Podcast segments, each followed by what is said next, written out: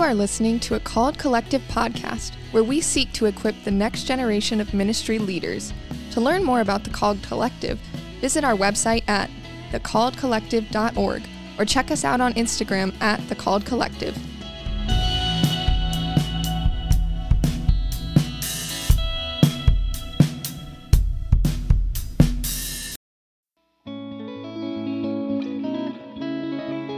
Welcome back to the Coffee and Calling podcast with Dan and Griff. Griff, how are you doing this week, buddy? Oh, you know, I'm doing I'm doing better. I'm Good. doing good. Feeling better? My body is adapting to this new 4:30 a.m. wake up time pretty well.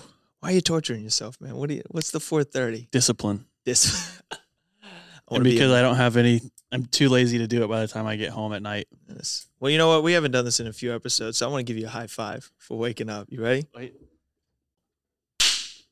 Boom. Success. All right. See you guys next week. I'm just kidding. Griffin, do you want to introduce our guests for us today? we are joined by the esteemed Yes. Reagan Tippy.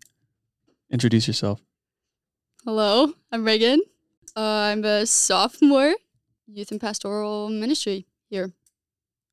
Nice, nice. I, if everybody's not watching on YouTube and everything, I was just giving Reagan a little face, like, "Come on, Come on. keep s- more." You do it. But no, um, generally, like you already said, you're a sophomore here and everything. Um, but what are th- some things like you're doing now in life? Uh, what kind of ministries maybe Interests. participating in? Different activities, hobbies. What, what? I'm trying to figure out the word. Summarizes Reagan Tippy. Who is Reagan Tippy? The real question we want to know. Honestly, it depends on who you ask, but because you're asking me, uh, I run on the cross country and track team Oh, here that at sounds school. like torture.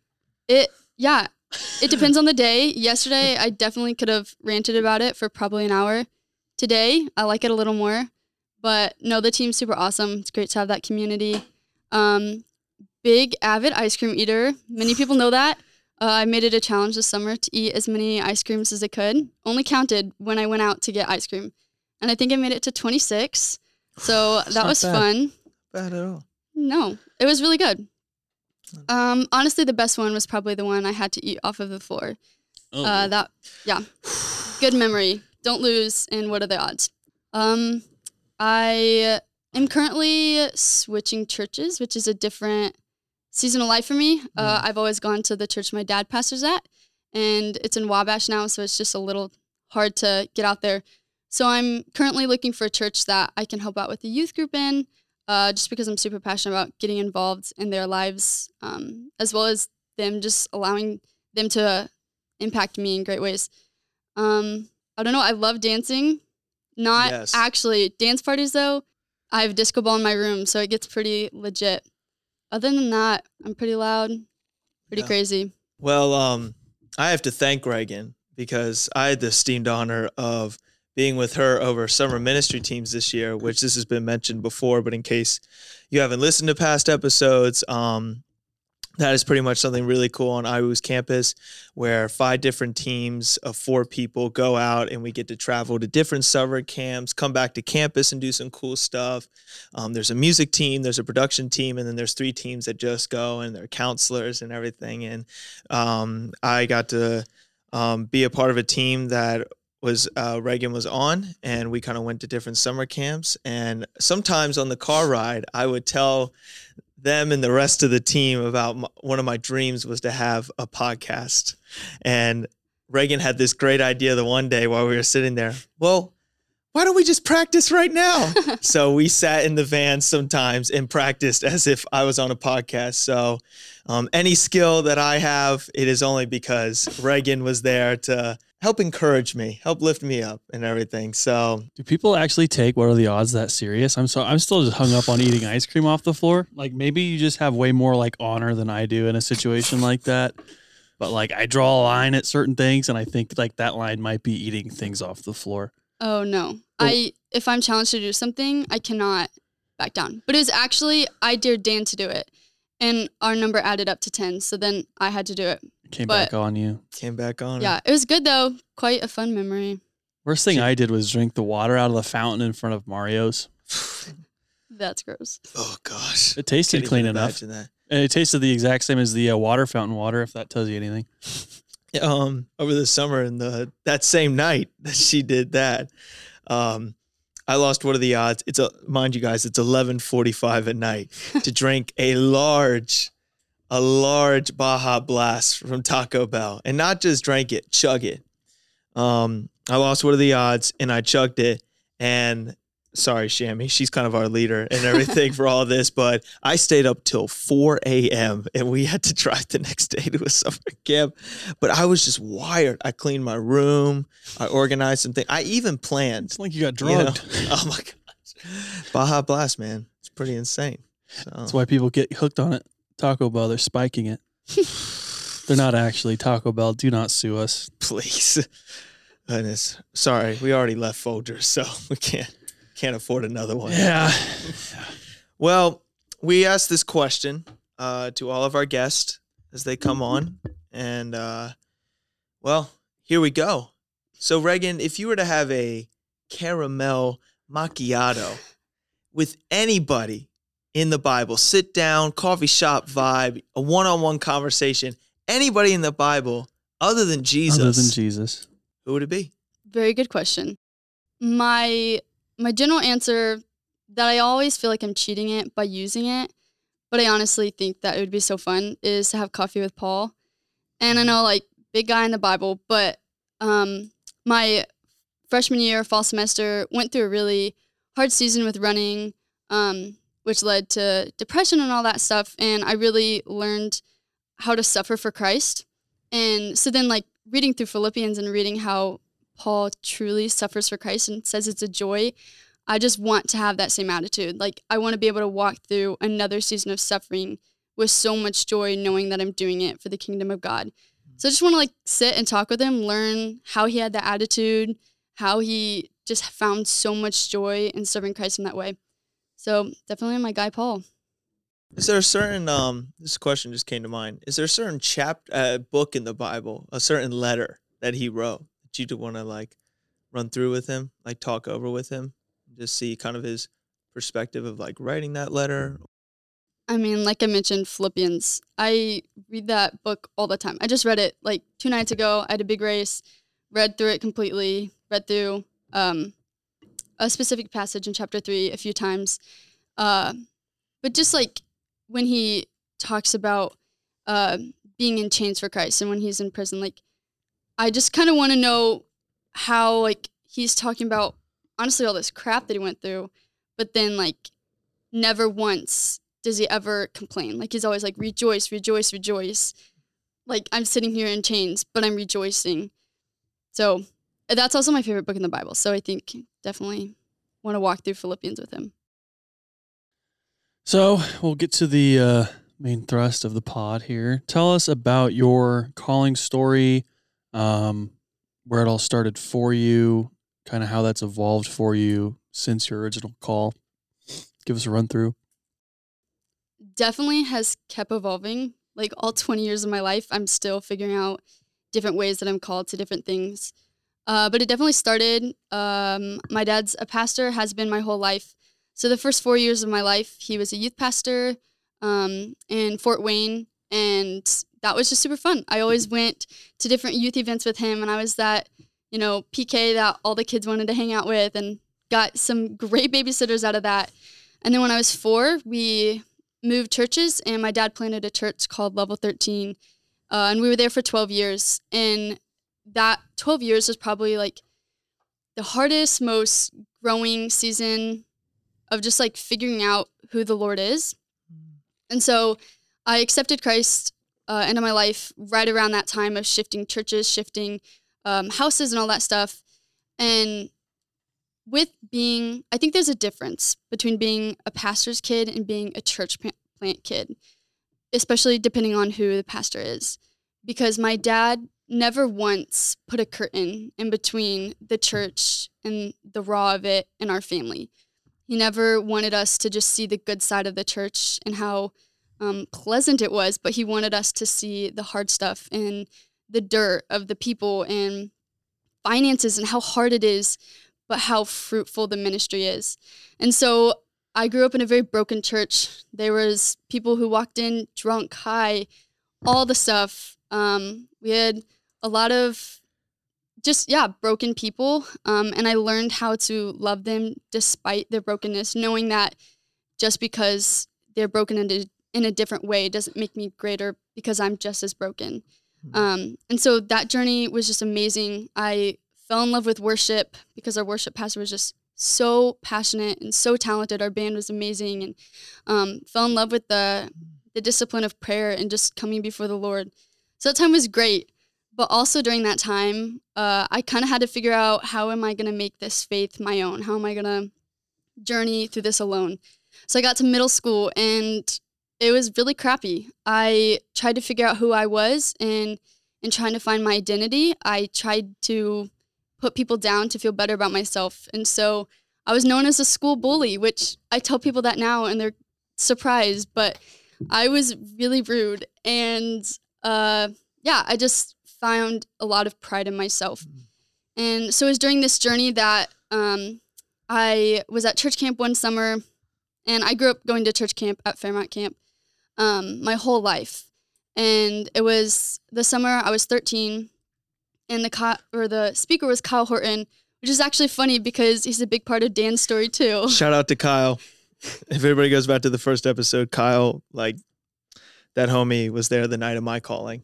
And I love that guy. Yeah, If you're listening, Kyle, I love you. super funny that Dan and I end up meeting each other now.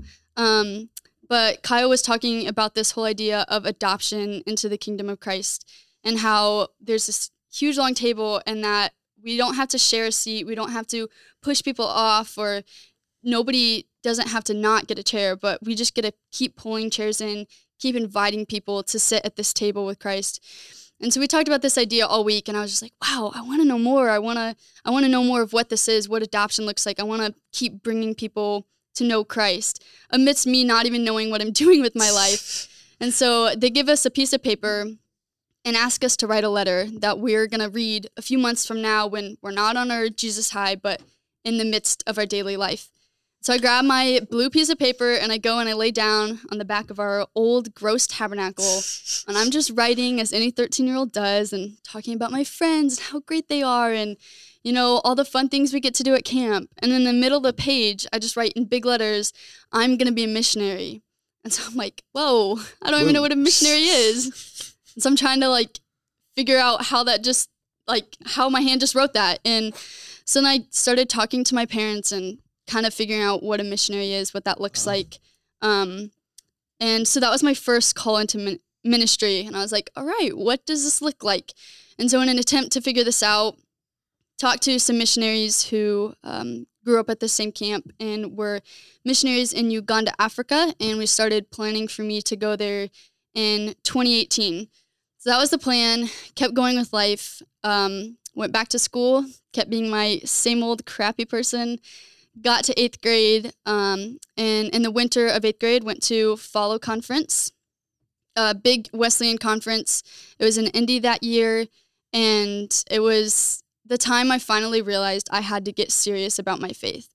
Um, i went to a breakout session with olivia eckert and she just talked about how we can bring christ into our school how we can be a light for him in our daily life and that was the moment i realized i had not been doing that even though I knew I was supposed to be doing that. And so Wow. I just tried to figure that out and what that looked like. So I went back, um, and a friend went with me, and we were like, all right, what are we going to do? How are we going to take this information? And so we started a Bible study every Wednesday morning. Talked about, honestly, probably used more information from other speakers, pastors, than I did actually coming up with information myself. But it was through that experience that I got to learn how to be a leader and I got to learn how to take that faith a little more seriously. Um, I got to see two kids who were raised Muslim convert to Christianity through that, which was just insane. I was like, okay, like I did not expect Wow. this to happen. And then now looking, you know, five, six years later, seeing them have that faith still, seeing them run after God, uh, just really incredible to see that happen. Um, so then I went into freshman year and uh, I went, I started uh, worship night at my school. And then a month later, I found out I would be moving to Marion, Indiana from Fort Wayne, an hour. I was like, okay.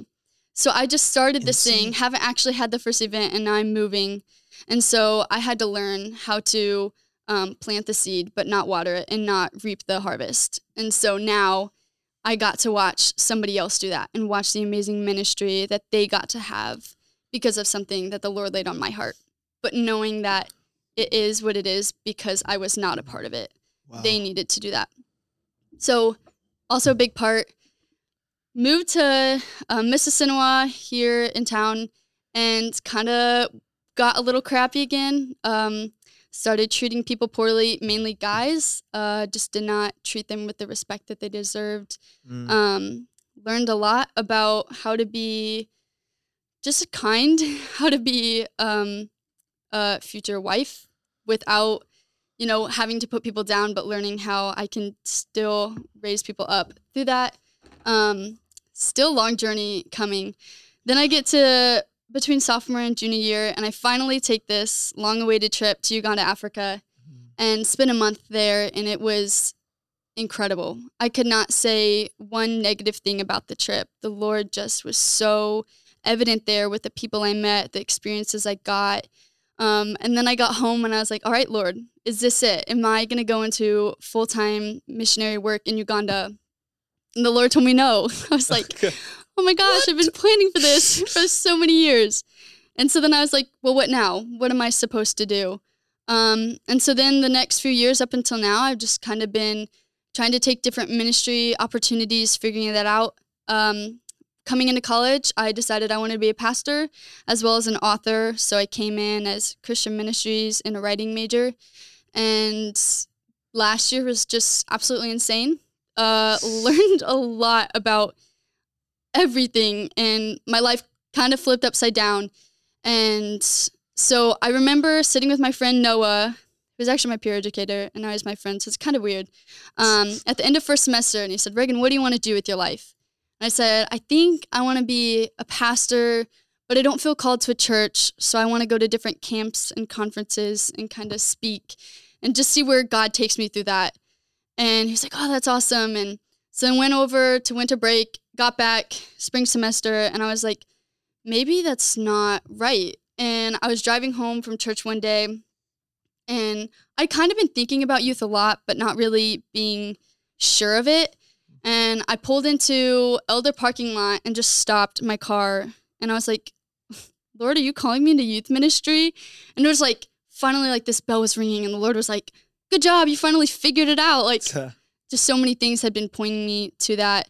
So that's when I got my direct call into youth ministry. Since then, I've just kind of been running with it. Did summer ministry teams this summer, really got to just sit with students. And honestly, I think they taught me more than uh, I taught them. They just learned me, taught me how to love them, taught me how to walk with them, even if I can't completely relate to their story.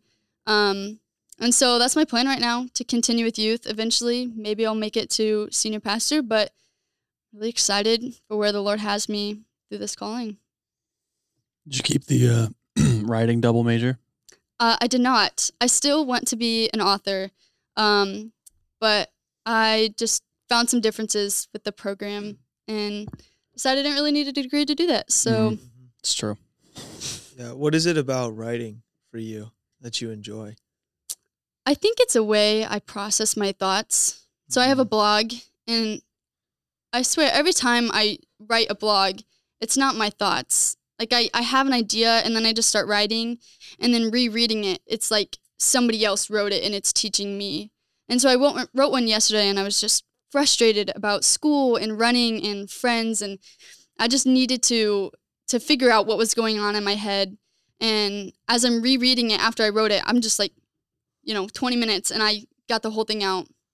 And then rereading it, I'm like, oh, like the Lord is good. Like this season might be hard, but through like what I wrote, I noticed that the Lord is good, but it wasn't my message to share. Like the mm. Lord just spoke through me.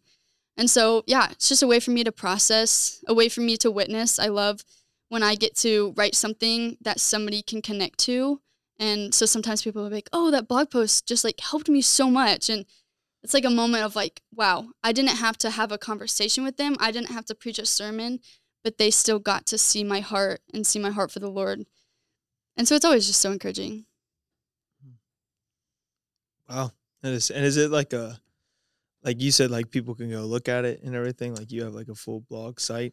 Yeah.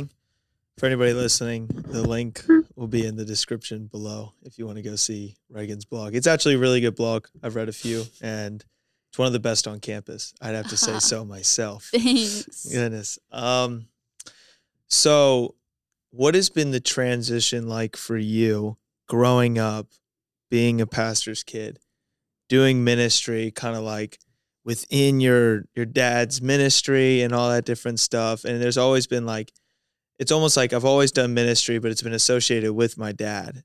Um, how's been coming to IWU and now kind of being more independent with like doing your ministry? Um, and really coming into this place of where like oh no like i'm picking what church i'm going to go to and i'm kind of discerning where ministries i want to go towards and everything um, how's been that transition for you coming into college now Yeah, I think I'm a little late to figuring it out.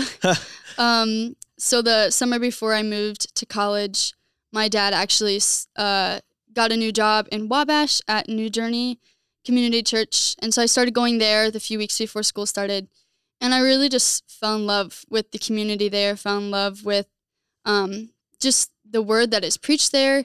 Um, and so it's hard now because I do love that church and I do feel like I can have a ministry aside from my dad's while still partnering with him. Mm, Um, but just with the way my my life is right now, Sunday mornings I have to wake up and do 13 mile long runs. And I'm not saying that's fun, um, but trying to get to church to serve at eight o'clock just is not realistic. And so this is me just now, as almost halfway through my sophomore year, figuring out how to almost completely um, step away from doing ministry alongside my dad. And it's really sad. I called him and we both mourned uh, the season that is passing of us doing it side by side because the reality is when I graduate and go to do my residency, probably going to be out of state, away from that. Um, but I've been trying to find other ways to plug into ministries aside from my church. Um, Mm. So last year I helped out with my high school's campus life, uh, which just love the ministry that they do. Still something I want to be involved in. Um, had to take a year off just because of class conflicts. Um, but pouring into my team is a big ministry that I just love to do. But yeah, church wise, I'm still figuring it out, and Yeah. it might take a while until I maybe feel peace about where the Lord is taking me right now. So you're kind of in a season of listening, trying to discern. Yeah. hmm Yeah, that's the hardest spot to be in. I feel like I know I'm kind of there right now too. Mm. No, you know where you're going. Ah, okay Yeah, That's encouraging though. Um, it's really inspiring seeing how open you are to just going wherever God wants you to go. And I'm sure it's a, is it is there a little bit of fear there for you, um, kind of stepping away from working with your dad? Because I'm sure, I mean, you've like you said it, you would go with him all these conferences as a little kid, and and you were always right there beside him through whatever he was doing in youth ministry. Has it been a little bit, maybe not scary is the word, but could you go in a little bit more detail about how how it makes you feel stepping away from your dad's ministry and then really now like cementing something and you know completely being on your own doing something by yourself not completely but Yeah, not yeah. with your dad you know what i mean Yeah. Um, it's definitely hard. Uh, my dad is my biggest role model. I would say he's one of my best friends, but he would get mad that I use that title because he is he's my father and I respect him as that title.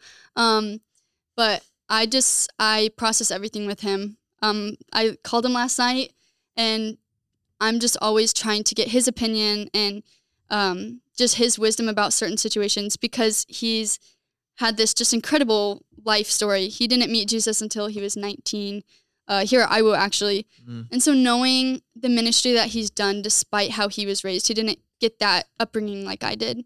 Um, it's really hard to step away from that because I'm comfortable there. Um, not only am I comfortable, but I just, I love the way he, he, I don't say he runs the church because that's not his job. I love the way he leads, um, leads his his staff and the congregation, and it's something I've always looked up to as something I want to do. Mhm. I have found so many points that I want to have in my ministry, non-negotiables that I've gone from him. Um, and so it's really hard to not be led by my my dad. Um, and even last week was the first week I went to a new church, and the whole time I'm like, this is not my dad. This is not the style I'm used to. But it's a little bit exciting because Mm. I finally get to maybe find points in other people's ministries that I could never if I don't try them, if I don't Mhm. get to experience them. So I'm, I might use the word scared a little bit, uh, just because I'm a big comfort person. I like to know what the plan is. I like to know what's going on. I like to be comfortable. Um, but I, I'm definitely excited to kind of figure out how to make my ministry my own going forward.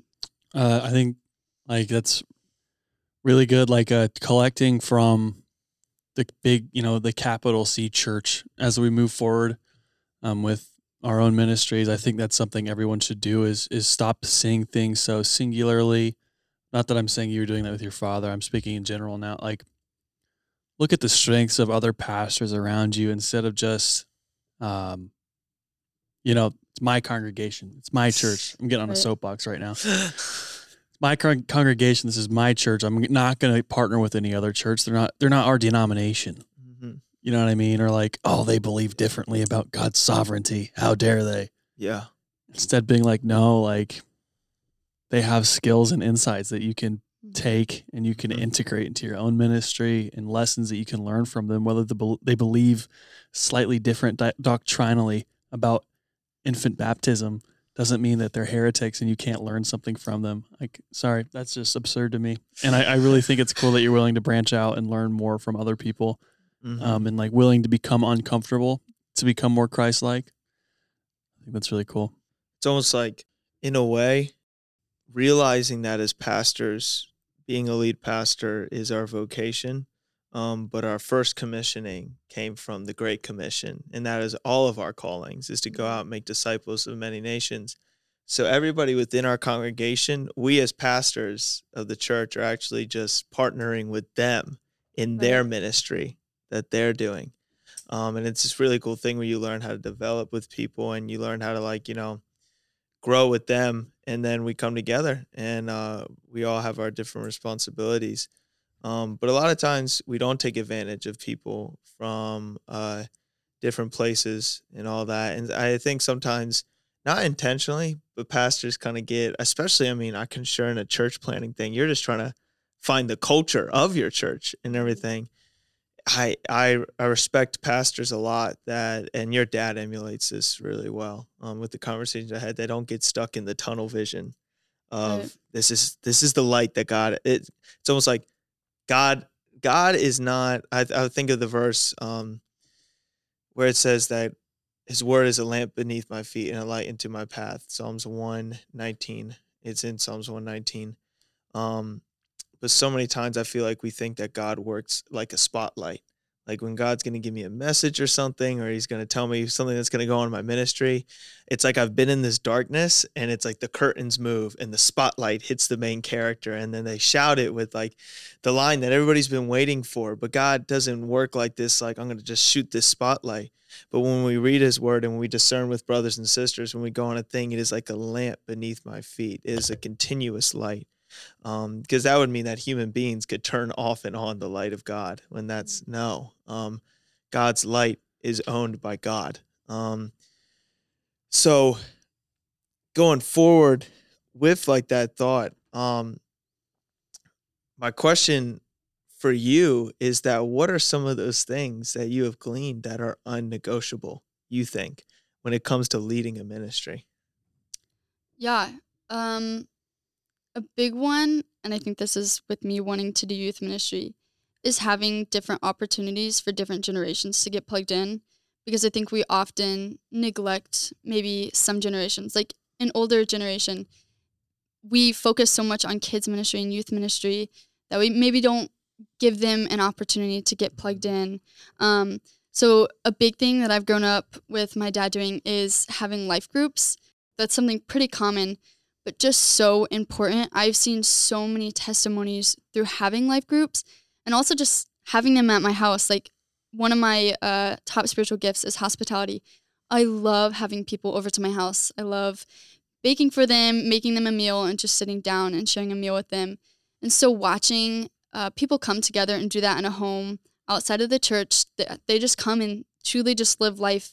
Um, there was a testimony from uh, a life group that we had at our past church, and a couple couldn't get pregnant and just had been trying for years.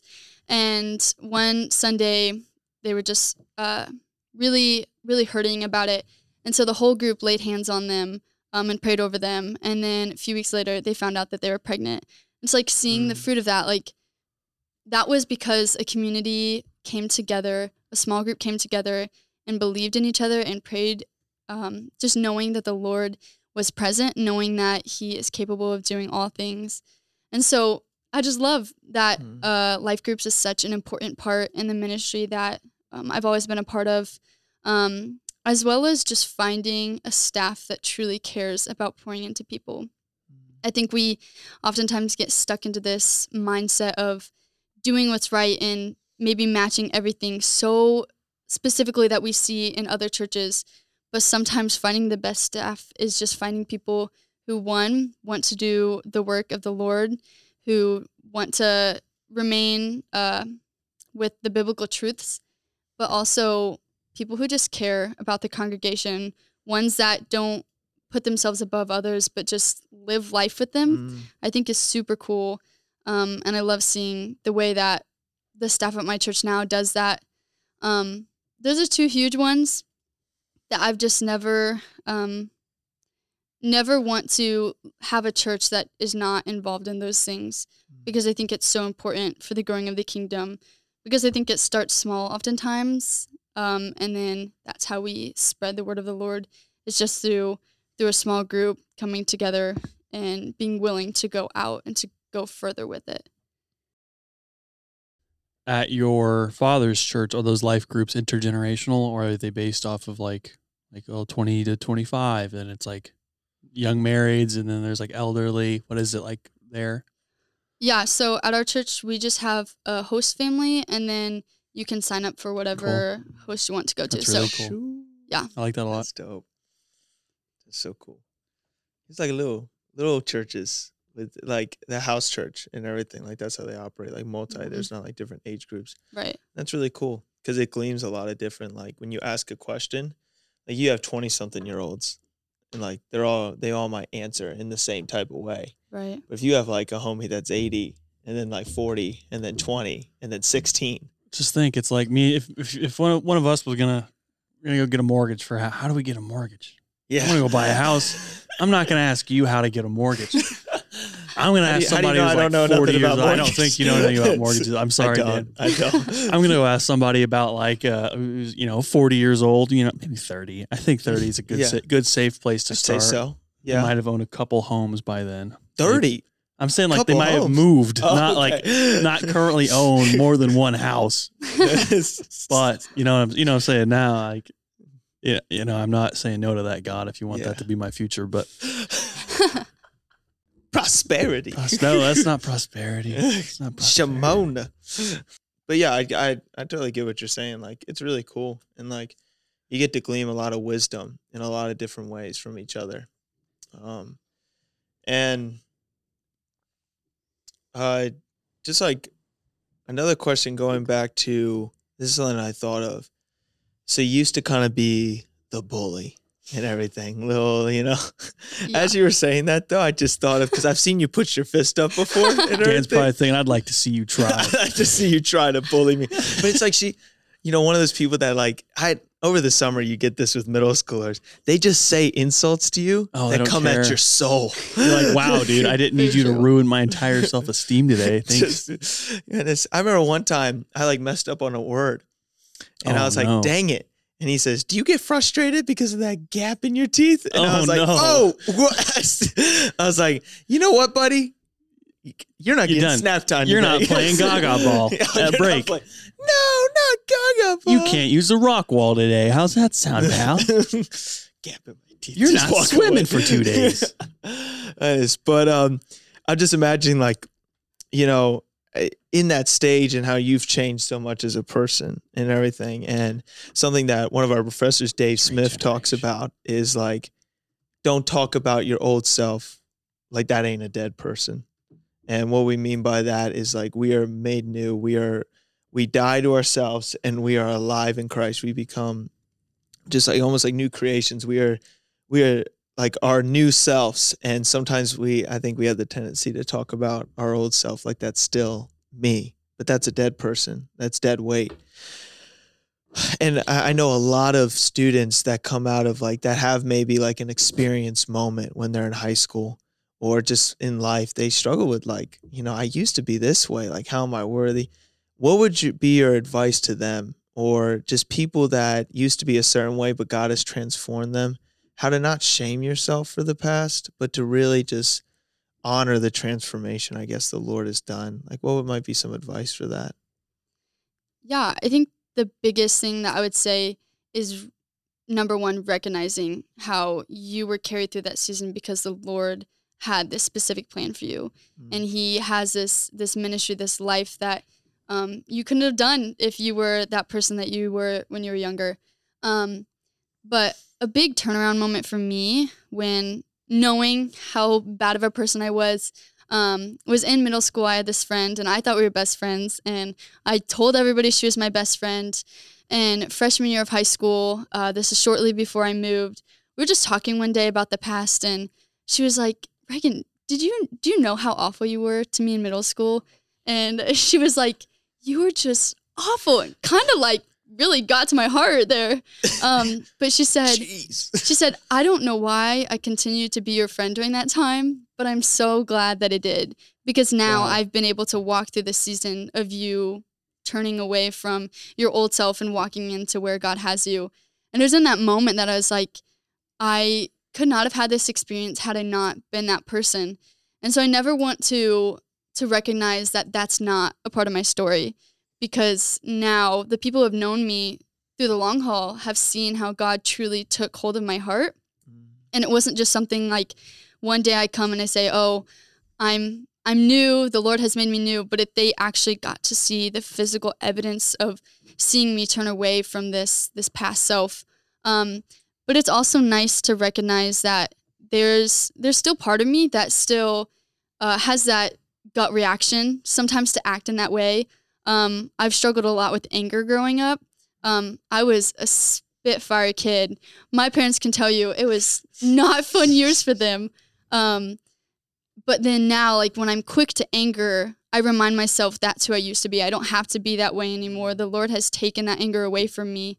Um, but instead, I can respond with with peace and gentleness and remind them that they are loved. I am loved, and I don't have to respond in this way that I I held on to so long when I was in middle school. But now I get to just be I get to be Reagan. I get to be crazy, loud, fun Reagan, and I don't have to hold on to who I was, but I can still recognize that when I do maybe turn towards that way again.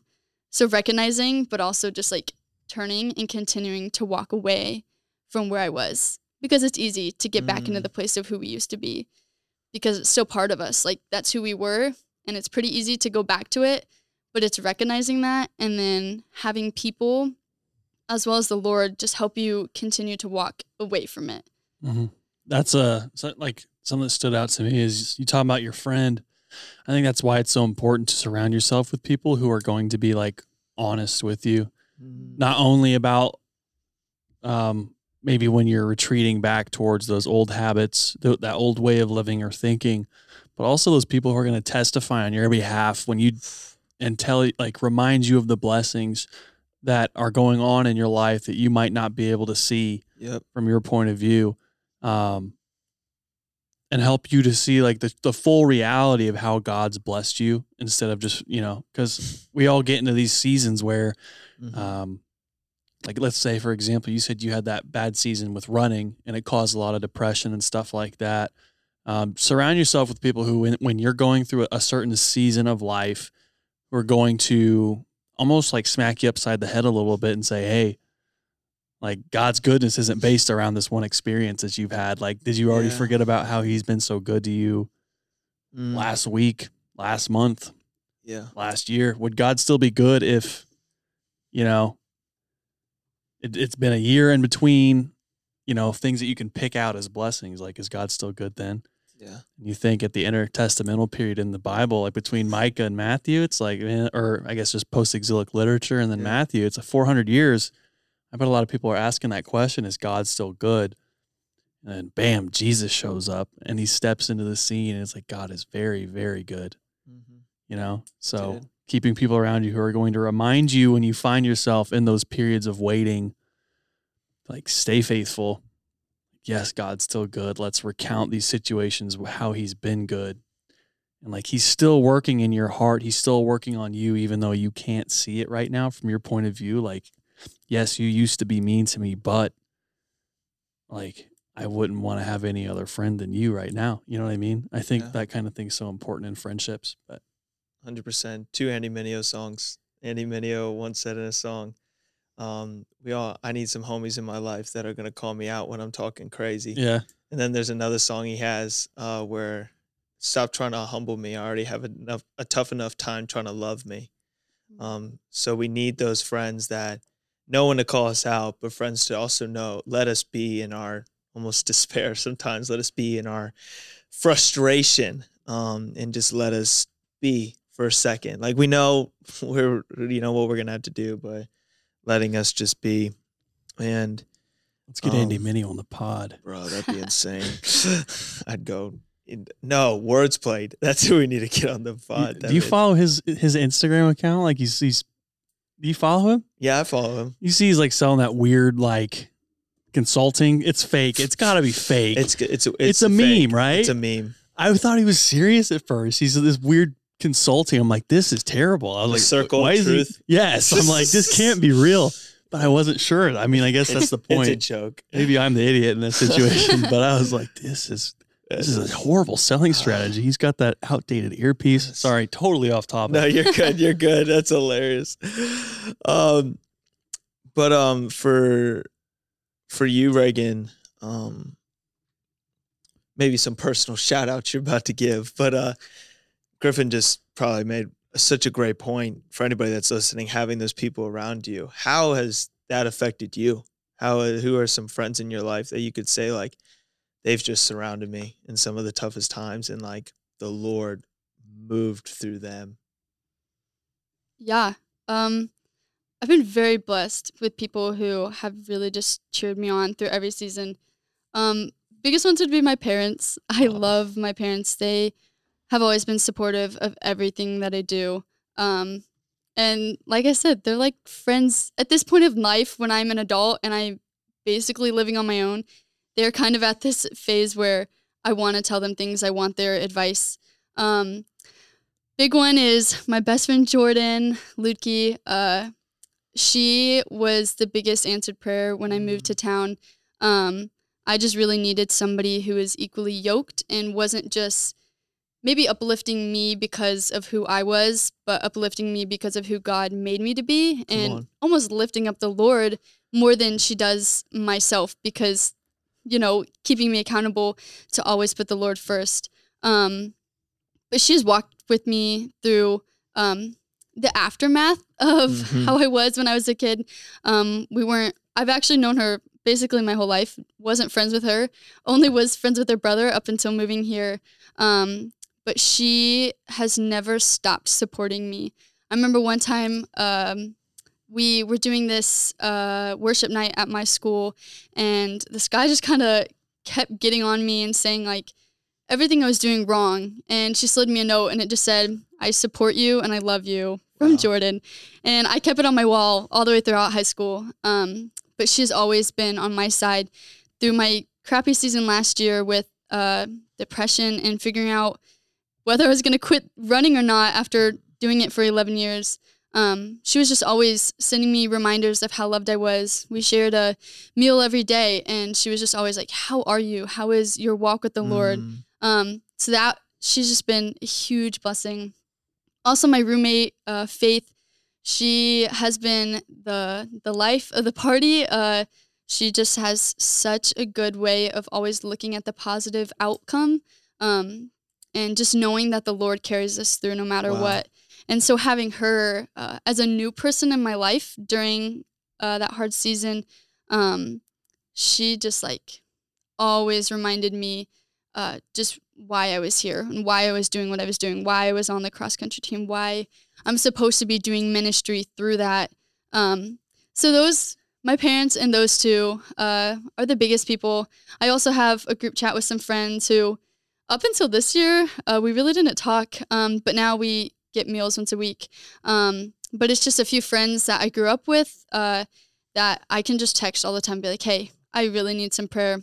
Texted them this week, uh, Sunday, I had a breakdown about school and cross country and everything, quote unquote, going wrong with my life. Um, and just said, hey, I'm having a hard day. Will you please pray for me?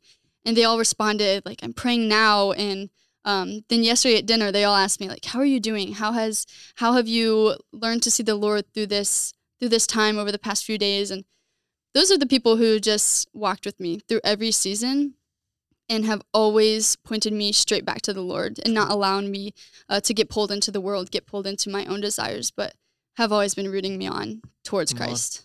So good. If there's anything that you looking back could tell someone in a similar situation that you were in, um, in like middle school and high school, uh, just to encourage them if they feel called into ministry, uh, what would you say to encourage them to keep pursuing that call? Yeah. Um I think my number one thing would be to be patient. Mm, That's something that every single person who's called into ministry struggles with. Because when they get that initial call, they're ready. They're like, all right, how can I start? What can I do? How can I have this ministry that you have now called me to? But you have to remain patient. Because if my mm-hmm. story says anything, like it's been multiple years and I'm still figuring out my calling little by little. Like if I would have started the ministry when I felt called to be a missionary, my my life would not be the same because I would have been pursuing a ministry that I was not meant to pursue because now I'm supposed to be pursuing youth ministry. mm, So I would definitely say remain patient. Um, have those people in your life who are rooting you on to continue to go further. Like, don't just take the calling um, and then stop there. Like, how can you keep going? How can you discover more for yourself? Um, how can you remain faithful in prayer, through worship, through journaling, through reading your Bible, through all these Mhm. things? Um, and then lastly, I would just say be able to take risks. Uh, this is something I struggle with, and my dad has just really nailed into my heart. Um, it's okay to take risks, smart risks, of course, um, relational risks, getting to know new people, um, risks in ministry. Maybe uh, you feel like you need to start something new and you're a little scared. Just jump, just do it, see where it goes. And it might not be what you thought it would be, but if the Lord is calling you to it, it's going to be so good. come on. Um, so take those risks, remain open um, with where you're going, where you're able to go. Don't be closed off thinking this is where I'm going to go. Because if I were to choose right now where I would be doing ministry during my residency, I can probably tell you 100% it's not where I'm actually going to be. wow. So remain patient, remain open to whatever God has for you. Come on. That's fire. So now we are going to go into the time where me and Griffin are both going to just give you a few affirmations based off of everything we said and things that we see in you. Um, a lot like affirmation time after the each week after camp we would have affirmation what affirmation hour yeah it'd be Probably more like two hours. yeah or- two hours it would end up as both we'd affirm each other um, Tears. tears Were there ever tears? uh, just a yeah. Just, oh gosh. I was gonna say probably every time. yeah. Shout out Hallie Harrington. She's crying all the time. um, I'm gonna take a sec before we go into that real quick and explain to people on the podcast why we do that. Um, honoring one another. Th- this is so critical in ministry. Where whoever you ha- lead, whoever you are working with, so often we can be so critical and we're like, I need to just get better. I need to just get better. And I always need to be hearing how I need to be getting better. Um, but there's this testimony. I, I say affirmation is testifying what the Lord is doing in another person and saying it to them and saying, hey, because it it helps people know how the Lord is using them. It helps people know how how the Lord is working in them. And we need those affirmations, not saying that because we need the affirmation of man, but what you're doing in that moment is you're honoring the spirit of God with them being shined through. Mm-hmm. And for them to know that it makes them be able to see and praise God and give glory to him for the things that he is doing within their heart. And it helps just people know that wow, like man, like I, I'm I'm not just this broken human that does everything wrong and I'm a failure. But no, the Lord is doing a good work in me. And it's not for pride reasons. It's just because we want to be people that shine his light. And sometimes we need to be affirmed by that because this world can be so negative and it can be so hurtful. And we and I I want to encourage anybody out there, please affirm your friends anybody you're with in ministry, please affirm them and love them and encourage them. It just changes the way you do stuff with each other. And it helps you know that not only not all uh, people see me. And that's good to be seen by your brothers and sisters in Christ because we are unified. So let's, you know, I would say that with this, make that more popular, please. Anybody that's listening, that it's from Paul. It's from Paul. You know, Paul would start his letters exhortation every time. exhortation time. every time about good things he was seeing with the people in the church. Even if he had beef. Even if he had beef. He was like, hey, first of all, I want to I want to lift you up a little bit, and I'm going to cut you down. I'm not saying to do that every time. Now to the juicy. now to the good part. um, but yeah, he would affirm Philippians. He starts the whole letter with like, "I think of you often yeah. for your ministry and that you're doing." Because it's needed for us to hear from one another because we're celebrating what the Lord's doing together. I think it's is the way God created us too. I mean, not to be alone. You know what I mean? Yeah. I think it's so easy. I, don't know. It, I, I don't think I'm alone in this, but it's so easy for me to get down on myself and just doubt my gifts and say, oh, you Mhm. know, I'm not as smart as this person or I can't do this as well as this Mhm. person. And then you guys all the time are like, I could see you doing this. Like you'd be a really good fill in the blank. And I'm like, I really needed to hear that today. Like you guys Mhm. don't know how bad I needed to hear something like that. Yeah. So yeah, like you said, just make it common pla- common practice. Like not even for just like pastors. Just tell your friends what they're good at because they need to hear it. You know what I mean? Mm-hmm.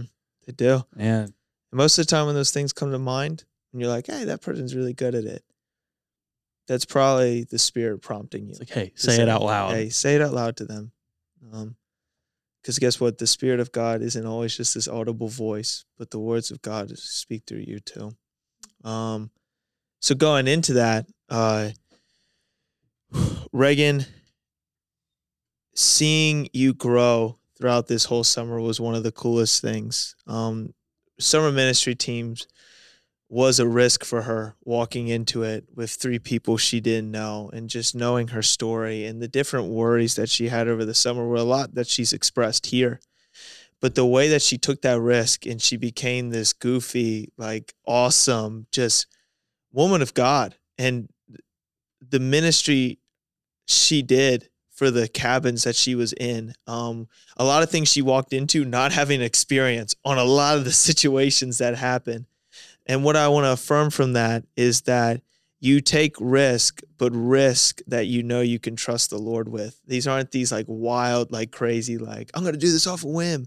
But you're like, no, I need to do this because it will risk my flesh, but it will fulfill the Spirit of God within me it'll risk yeah i might have to make some sacrifices. I might have to put myself out there. I might have to embarrass myself. I might have to actually press a student about something. But the reward the heavenly eternal reward was always on your mind. And throughout your whole story and what you just shared with us i want to affirm that is that you right now are developing what we all need and that is a kingdom mindset. With the way you decide things in this life with how you move forward with how you process thing. Um, Reagan, you see that mindset and it continues to grow more and more. And I'm sure it is as you go throughout. And the thing I want to affirm you is just keep doing that. As you sit with the word, as you make decisions, as you wrestle with situations, look towards the Lord and lay your heart on the foundation of his word. And I know that it'll keep guiding you like it already does in the testimony that's in. And um, I'm proud of you. Like my like a little sister of mine, Riff Dog for life, uh, Riff Dog. But yeah, I'm I'm very proud of you, and it's always been an honor doing ministry stuff with you. So yeah. Thanks, Dan. No, we haven't spoken a lot, but just from what you've talked to us about today, I can tell you have a heart for scripture. Um, and just through you speaking, I hear little things. I'm like, that's that's scripture, that's scripture, that's scripture. You weren't giving references, um, but it's just so ingrained in who you are as a person, and it's pervaded through your entire being that it just naturally pours out from you. And I think that's going to be a big defining factor of your life is people are going to see you and they're going to think of you as, as someone who knows God's word, who walks with God. And and it doesn't sound how the world sounds. So they're going to see that as different and it's going to draw them to God through you because you sound like God. So I want to encourage you to keep that practice. Don't, you know, don't hide the word. Um, and keep keep taking it in. Keep reading Philippians. Thank you. Philippians. And our last question is Reagan, how can we pray for you? Yeah, this is a great question. It's a big one. um, definitely for me to just keep the end goal in mind with everything. School has been really, really hard this semester. Um, just to continue knowing like my schoolwork is preparing me for my future ministry. Um, I'm not just doing it because it's something I have to do. It's something I get to do. I get to learn about who he is. I get to learn how to do better ministry. Um, also with running, sometimes it's hard when you don't see the results you work every day for. That's why I don't run. sometimes I think maybe I should stop, but I will. I love running. Um, but just reminding myself that um, my goal isn't to be the best one out there. I know that's a lot of people's goal, but my goal is just to use the gift and to have fun and to cheer my teammates on to be the best that they can be. Um, so to remind myself that if I'm doing those things, I'll see the results that I want in running because I'm I'm living that life, not just running those times. So school and running always always a big one for me. Nice. Griffin, Yeah, I'll open open. pray us out. Uh, Yeah. yeah, you- I can, I can, yeah, I can finish. and then yeah. Father God, we thank you for this time that you've given us to come together here to uh, hear Reagan's story about how you've been working in her life. Um, and I'm starting to see this whole podcast time as, as a time of testimony. So we thank you that Reagan was able to testify uh, for you working in her life. We want to lift her up and encourage her. Uh, we pray that you send the Spirit to encourage her, that her schoolwork is not in vain. Um, that this theological training that she's receiving is worth it. It's going to be such a valuable uh, tool in her in her tool belt for when she's in ministry and when things get dry. As Dr. Morgan said, we were talking to him earlier. God, that uh, she has a deep reservoir that that won't run run dry when she she comes to these times when she feels like she's in a desert. She has a deep reservoir to draw from. Um, based in you and based in this education that she's receiving. So uh, we pray that you will strengthen her, um, lift her up, uh, renew her mind, that she can continue on with vigor and energy.